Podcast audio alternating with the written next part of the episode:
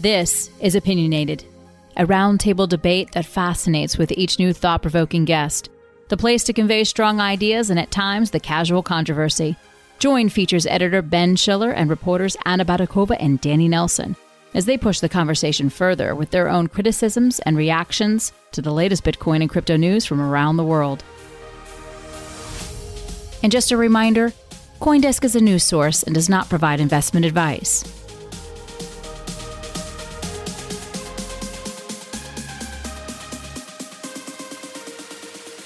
Hey everybody, this is Opinionated. I'm Ben Schiller and I'm joined today by Anna Baydakova and Danny Hi. Nelson. Hey guys.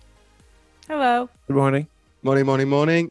We've got a fun show today. We're going to discuss uh, three uh, recent stories on the site, starting with Danny's amazing scoop about Chainalysis. So, Danny, tell us about this. It's rather controversial. Chainalysis is an important blockchain tracing company. WalletExplorer.com seems to be a honeypot for tracking criminals or, or really anyone that comes into its uh, nexus, and it's a bit controversial. So, talk about that, please. Yeah, I, mean, I guess amazing scoop for me, maybe not so amazing for Bitcoin privacy uh, hawks, or Right. specifically uh, criminally intertwined Bitcoin privacy hawks.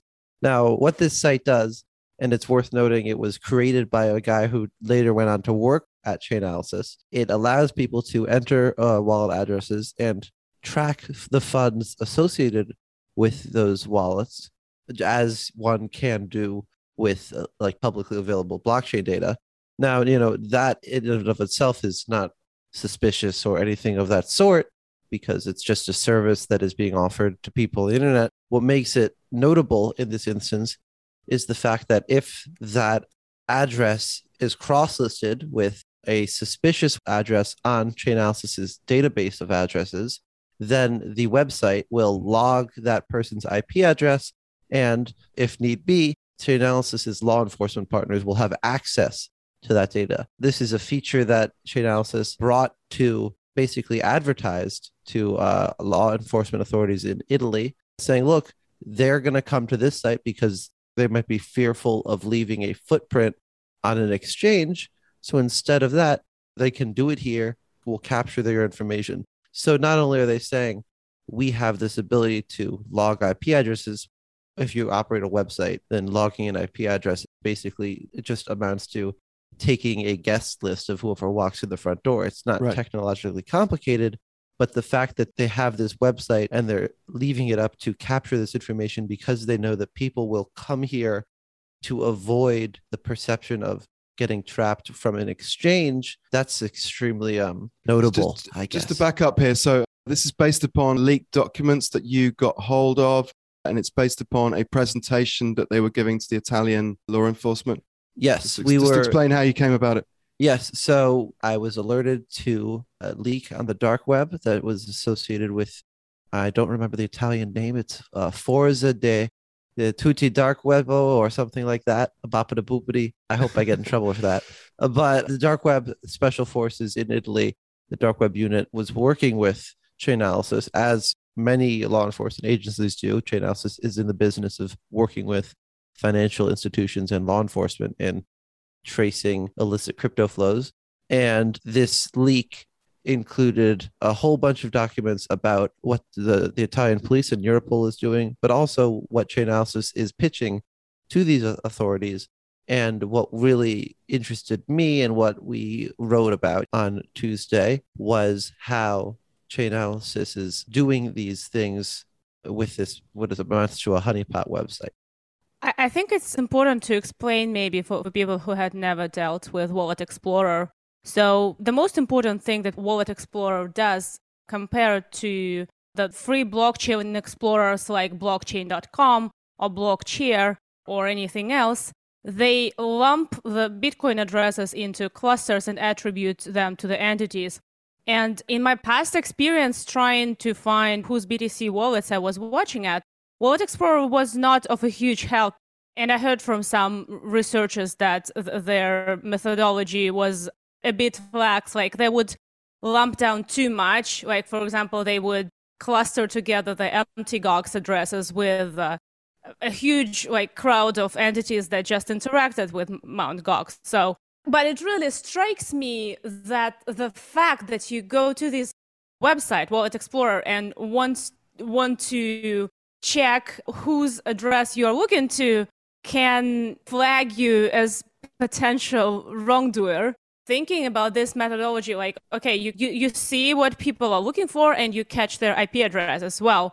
I guess the real criminals would A, use VPN, VPN in a sophisticated way, which involves hardware and is not that easy to catch as, you know, me or you just logging from our home computers and looking stuff up. So I, I would be very curious to hear about any success stories when Chainalysis really succeeded in uh, catching somebody for, you know, based on using Wallet Explorer and checking out criminal wallets. Uh, that would be really interesting. But the whole story really struck me as uh, kind of weird, but I might be wrong. I would agree with you. You know, if you're a proper online criminal, you need to have super duper OPSEC. You need to have everything. We never have financial advice. This is not criminal advice. But if it were, I would say you need to have everything on your VPN. You only use Tor. You never, ever, ever, ever get on the internet without being on those two mediums of entrance. And you're very careful about not having patterns that are traceable, this, that, the other. Honestly, you just have to live in a Faraday cage and never go outside of it. But talking about the successes, not every criminal is very smart when it comes to online hygiene. And Chainalysis's presentation to the Italian authorities actually talks about two instances where their different scraping techniques and uh, actually yielded successes. One was a suspected ransomware payment facilitator who was caught checking their address uh, associated with Huobi. And then the other, which actually utilized a separate tracing strategy that Chainalysis has deployed, involved their use of running Bitcoin and Electrum nodes around the world. Now, it's worth noting that people in the Bitcoin privacy community and people who would understand the tech concepts behind running at one's node never thought that Chainalysis and the other tracers weren't running nodes because when it comes to tracing cryptocurrency, it's actually quite useful to basically be running a piece of the hardware that individuals connect to in order to, to confirm transactions. But you know, this is not something that the company has ever publicly stated, and it's very interesting to actually see them pointing out to law enforcement, look, we're running these nodes around the world we're running a series of, of Bitcoin network and Electrum network nodes. And we're doing that because people, when they connect with their uh, light wallet clients, such as SPV or Electrum, they have all of this information about themselves their IP address, their wallet addresses, the software they're using. All this information is leaking because they're not running their own node. And when we run our own nodes, we can capture that information. And so the second instance of a success that they cite to the Italian authorities was from the Welcome to Video child pornography uh, criminal bust. Yeah, I think that was in 2019. This was a huge win for law enforcement. And honestly, I mean, you know, we talk about the, the downsides of privacy, but it's not like Chainalysis is out there trying to, to hunt down the Human Rights Foundation's Bitcoin addresses, right? They are in the business of catching criminals. In this case, the government like the, uh, the U.S. and Korean authorities were able to take offline a huge ring of uh, child pornography suspects, but because one of them wasn't very careful about how uh, he connected to the internet, the website itself was run on the dark web in a very untraceable way.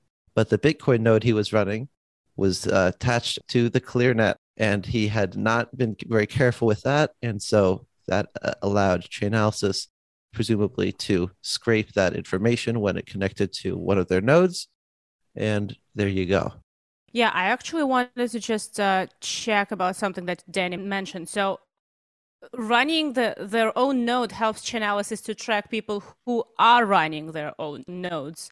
Because if you're not, the transaction that you are sending will be traced back to the IP address of the node that does process and does confirm that transaction, I guess to use the node to track a transaction, you really need to be near the source of that transaction because every node is connected to, I think, eight other nodes or something like that. So it's not, it's like a small number of nodes to which the node is communicating constantly. Like it needs to receive information about transactions and, and send its own information, you know, relay across network. And then you need to be connected, well, at least at some proximity to that node to see what transaction it is sending. I- am now wondering how broad this network of nodes Chainalysis is running is is around the world. You know, where, where are these nodes? I actually have been suspecting that Chainalysis is running its own nodes since they've been running their global report. I, I think I asked them about that if they do, like how, how they attribute the transaction geographically, because they have this famous series of geography report when they say US received this amount of Bitcoin in a year, like Latin America received this amount of illegal funds, like Russia received this amount of ransomware money, and you're like, how how could you geographically attribute all that? Had they ever given you any insight into that, or did they skirt around the answer? Yeah, I, I don't think they I don't think they said anything definitive about the nodes. I just think that for this network to be effective, it should be like really vast. Like you, you, you should have nodes everywhere. If this is the case, I'm scared. like, that's a surveillance network that, you know, is kind of unprecedented. Yeah, and so, I, I don't have any insight into how big that would be, but you are right. Like in speaking with our former colleague Colin Harper, who is he gets really in the weeds with the technicals of Bitcoin he was saying, you know, a node is only as effective as, as its geography. If you're going to have a global perspective of this thing, you're going to need nodes all over the place. And I mean, I don't know what the economics are of running nodes. I don't believe it's that expensive. And, you know, if your business model is bringing usable, meaningful data to governments about uh, illicit crypto, you know, then you're going to spend the money just to put up that infrastructure. So I don't know how big it is, but you're right. If they're going to be doing this around the world, they're going to need a comparable network of nodes. So, what about the ethics of this? I mean, presumably, uh, law enforcement and Chainalysis would justify running a surveillance network like this because they're going to catch molesters and child pornographers and, and, and really bad guys, but they're also going to trap a lot of people who are coming onto that site and they don't know what's going on and they're just being dragged into this dragnet. So, what do you think about the the ethics of this, Danny? Um, do you think this is, is crossing a line? Well, so I don't know if I think it's crossing a line. It's hard to take what's said at face value, but if one is to understand the documents that were leaked for what they say, and if one is to believe it, then it doesn't appear that Chainalysis is actually, you know, logging every single IP address that goes onto the site and that looks up an address, it seems that they seem to be saying, you know, I don't speak Italian, but, you know, from my Google translation and my consulting with friends who do speak Italian, it seems like they're only logging suspicious wallet addresses. So if you have one that's on a list, then they're doing it. Is that really it? I don't know. That's at least what they're telling law enforcement. If it is more constrained to that, then at least there's some sort of consideration they're making. But who's to say that they're not taking that more valuable step of logging every single one? Now, Wallet Explorer, if you look up blockchain Wallet Explorer on Google, this is the number one or number two link. So this is a really well placed honeypot for people to fall into. I think that where the ethics of it becomes more complicated, I guess, against Chainalysis's favor is in the documents, they're saying this website is taking advantage of people's tendency to believe that they're coming here to escape the possibility of leaving a footprint on an exchange that they think will work with law enforcement. So, you know, right. even if that wasn't in the document, one could say reasonably certain that they were preying on that psychological tendency but they're saying, look, this is how people are thinking, and we're going to use this fear that they have as an asset. And just to be clear, I mean, when you when you spoke to them about the story, they didn't have any comment oh, they, on this. They yeah. they didn't have a comment. No. What do you think, Anna? Well, I think nobody is surprised that Chainalysis business is financial surveillance on the blockchain. And the phenomenon of financial surveillance is not new. Like we, we have it in the traditional mainstream finance. And we know that actually it fails very often, like the famous FinCEN file story showed. And not only that, the biggest banks in the world often has been used for money laundering from the, the most nefarious actors. And the whole system of financial surveillance did not stop that. First of all, I think the criminals will be looking for ways to circumvent this to avoid being detected? See, the Wallet Explorer is a pretty old website, and since it was launched, a bunch of other services came to life where you can check if Bitcoin you're dealing with is quote unquote dirty, if it was associated with something illicit, which means if you try to sell it on the major exchange, they will block your address. That's not only helpful to criminals, you know. Some people just buy Bitcoin from, you know, peer to peer, and they don't exactly know if this Bitcoin has any criminal association. So even as a matter of online hygiene, you know, you want to buy this Bitcoin. If you have a chance to check if it's labeled as dirty, maybe you should. So I think it's really interesting to see how this financial surveillance on blockchain, how effective it will be in the future. But talking about ethics, if these kind of financial surveillance will become pervasive and more and more countries start using that, I kind of worry about countries like China, like Russia, where both financial surveillance and financial censorship can be applied to people who do no harm, but are, for example, voicing um, disagreement with the ruling force. The future is scary. That's what I believe in. And what Danny unveiled is just a symptom of it. Great, great story, Danny. Congratulations on the scoop. I think we're going to move on to a couple of other stories that we want to cover now. So, one is about uh, Gary Gensler. So, that's the uh, chief of the SEC, uh, the most important regulator in the United States uh, financial industry. And I think it's fair to say that this former MIT professor was seen as a friend of crypto, someone who really understood the industry. He's uh, taught a number of courses at MIT about blockchain. And him coming into the SEC after the last guy, Jay Clayton, was seen as a breath of fresh air and, and good for the industry. But I think it's fair to say that he's uh, disappointed a lot of people and is is now sort of seen as a, as an enemy amongst some people. What do you think about this, Danny? I mean, do you think we were wrong to think of him as a friend of the industry, or is it just a question of over expectation? Well, so, you know, uh, this week has been Messari Mainnet and Ryan Selkis, who we'll get to later this uh, episode. He opened Messari Mainnet by uh, playing the Imperial March, which goes dun dun dun dun dun dun dun dun dun dun dun dun dun dun dun dun dun which is of course Darth Vader's theme. And what was on screen? A picture of Gary Gensler. And he oh he thanked this is a paraphrase, he thanked the Lord for allowing this conference to take place.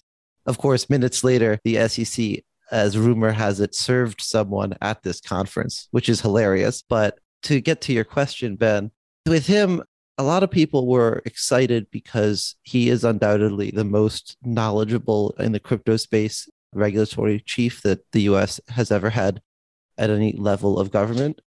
For those who actually were familiar with what he was teaching at MIT, you might not think that that would necessarily mean that he's uh, immediately going to be pro crypto. He's told his students time and time again that he is very interested in the technology, but definitely not pro DeFi.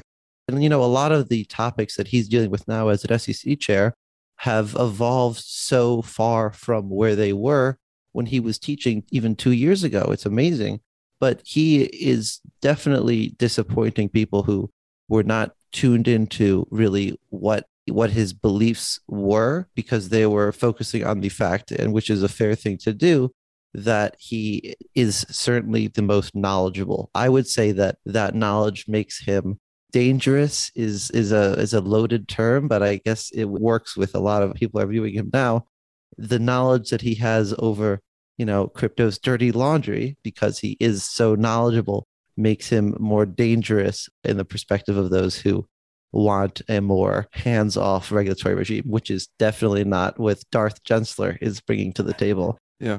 I mean, there's a rumor even that he wants to be the next Treasury Secretary as well and continue with the job of SEC, which would give him obviously unrivaled and unprecedented power over these matters. Anna. I should say it keeps fascinating me how crypto community loves to be hopeful about new regulators the whole concept of the crypto dad Chris Giancarlo and crypto mom Hester Peirce just shows you how people are craving for big guys in the government finally saying, okay, crypto, here you go, you're fine to be. Except these two cases, maybe the Hester Peirce and uh, Chris Giancarlo, the community gets disappointed all the time because, you know, kind of expectedly, the regulator's gonna regulate. And it's not in their interest to be friendly to crypto, you know, to, to play friends with crypto. It's in their interest to serve the government, which wants to regulate. So, relatedly, and, and he brought up uh, Ryan Selkis, who is the founder of Messari, which is a boutique research company, and he's actually a former CEO of uh, CoinDesk as well, probably responsible Is he? for us even being here. Yeah, of yes. Really? He used Really, to be really? the CEO of CoinDesk. Yes. Yeah, he- In like a long time ago. 1934? When was that? well, he was really the, the it- founder of Consensus, our big conference. Anyway, he has his own outfit now, Messari, and they've set up a, a new conference, Mainnet, which is very sort of consensus like. Anyway, he announced this week in a tweet, it was rather enigmatic, and he said he uh, decided when, as you said, this SEC process server came to his conference and served one of his attendees that he was really going to run for US Senate, I think in 2024, to be a champion for crypto and really push this into the kind of political bloodstream. I think what's interesting about this is it's, it's part of a sort of trend we've seen recently of the crypto industry taking the gloves off in terms of muscling into the DC conversation. So we had the big infrastructure bill, and a lot of people felt blindsided by this provision to put a tax on crypto transactions. And they now want to put in more lobbying muscle to really communicate the case of crypto to politicians there. So, what do you think about uh, Selkis's tweet? Do you think he's really going to run for office? And, and what does this say about the larger kind of political battle that we're going to see in the years and months ahead? I think that the universe trends towards chaos, and this is a sign of that. I think that it will be extremely entertaining to see the man who goes on Twitter by two bit idiot and has a history of tweets. I'll just leave that statement there. Has a history of tweets attempt to run for public office. It will be a field day for the media. It will be a field day for crypto, and it will be severely entertaining. I'm disappointed that we have to wait until 2024 for it. And I don't think that it will end well if his goal, which I don't think it is, is actually to win. Not having said that, it will undoubtedly push crypto more into the conversation if he's able to mount a credible bid. Uh, Selkis identifies himself, I believe, as a single issue voter, and that issue is obviously crypto. You know, when it comes to US policymaking, crypto really isn't that important, guys. Like, we're cool. We have tens of billions of dollars in TVL, but, you know, there are more important things in life. Uh, really? There Well, are more maybe- important things in crypto? Oh, I can't believe that. Oh, yeah. Well, well, maybe by 2024, you're gonna have, you know, the entire city in the U.S. populated by crypto by the That- crypto community, and, Oh, and crypto regulation will be a single important issue for those constituents. Yeah. How about that? I truly mean- hope not.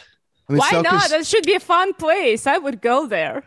I mean, Selkis joins a, a long line of illustrious crypto people to have announced runs for uh, public office. Brock Pierce is another person that, that springs to mind. I wonder how he feels about being associated McAfee. with McAfee is another one. R.I.P. All right, Um, rest in power.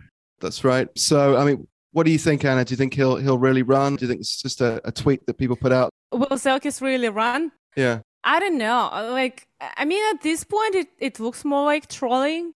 I think the, the congressional campaign in the US is a pretty difficult, it's a complex and very costly thing. Yeah. You really need to spend a couple of years of your life on that. And will Selkis be willing to do that? Change his entire life for this one ambitious goal? I don't know. Maybe maybe he will be. Some of these people can get the sort of notoriety and the benefits of running simply by announcing that they're running rather than actually running. So maybe that's what's going on here.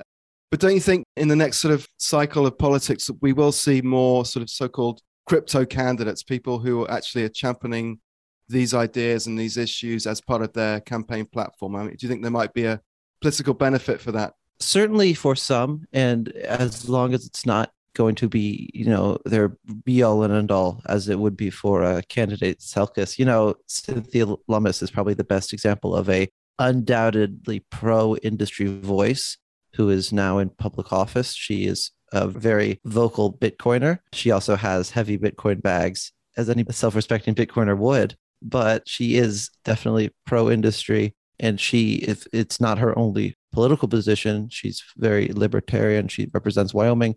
I think that in certain situations, you'll see niche candidates champion Bitcoin and cryptocurrency in the industry as part of a broader message of deregulation. And so I think that you might actually continue to see, because the Republican Party, the party of deregulation, than the Democratic Party for sure, that it will emerge more, if as a political issue, than as one from Republican candidates, more so, because there's an ideological tie in there, a natural tie in that you might not find as easily with uh, Democratic candidates. Now, that's not to say that Democrats are anti crypto. Uh, on its face, I believe it's a more natural political position to take of one of deregulation for Republican candidates. So, as this issue grows in importance, and it certainly is with stuff like the infrastructure bill, now it has proposed a tax on cryptocurrency or a rather more stringent tax collection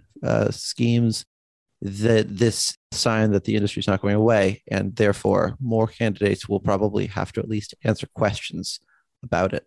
Yeah i mean there does seem to be a cleavage recently between uh, left and right with elizabeth warren particularly leading the charge to say that uh, crypto is bad and should be regulated out of existence effectively although there were some other people like andrew yang for instance who recently ran for New York mayor as, as, as, a Democrat who's been a champion of crypto before. So it can kind of go both ways. I think uh, it's interesting to see if crypto will become a bigger political issue in the US. And if it does, what end goal will be the most important? Because, you know, just uh, thinking as a populist, I would rather take bad crypto approach to attract more voters to say hey you see all these ransomware attackers all these hackers all these drug dealers they're using crypto and we're not going to allow them to do that anymore in our country. Uh, th- that would speak to so much more hearts than you know saying innovation is coming we, we're going to let the digital economy thrive but it will be interesting to see if this issue will be bigger in the minds of the voters. I think it's coming. I mean, look at Bukele in uh, El Salvador. I mean, his his whole persona oh, yeah, that's now a hell is based of an around uh. Bitcoin. Yeah. But nobody voted for that. See, see, see the issue That's with true. El Salvador is that it was just imposed on people, and then people were like, "Why? we Yeah. don't want this." so He seems to be winning more votes uh, internationally amongst the Bitcoin crowd than he does in his own country.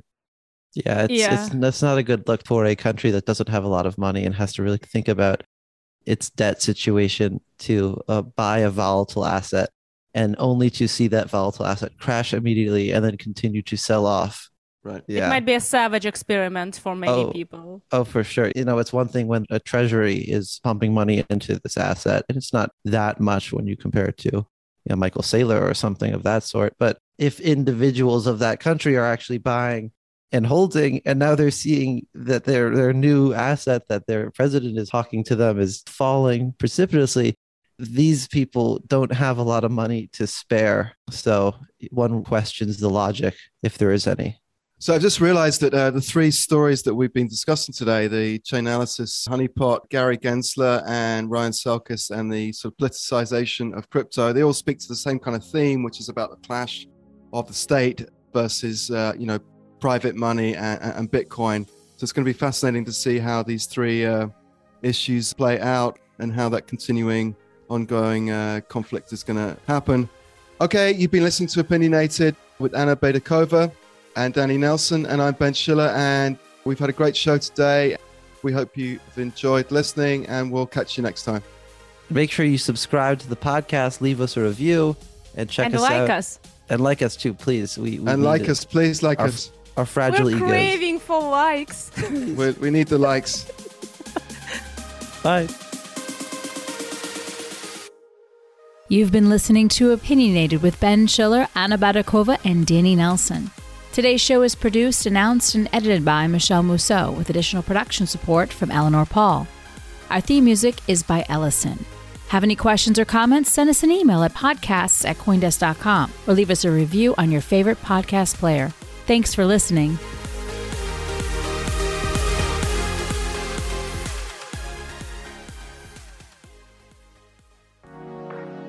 Hello, listeners. If you're a financial advisor, manager, or CFA looking to learn more about Bitcoin, investment strategies, and tools to share with your clients, then you're invited to attend Coindesk's Bitcoin for Advisors event on October 6th. It's a fully virtual event experience designed for advisors by advisors who have found ways to get compliance ready in order to add Bitcoin advising to their practices. You can head over to coindesk.com/events to secure your complimentary registration today. That's coindesk.com slash events where you can register for free. We'll see you on October 6th and thanks for listening.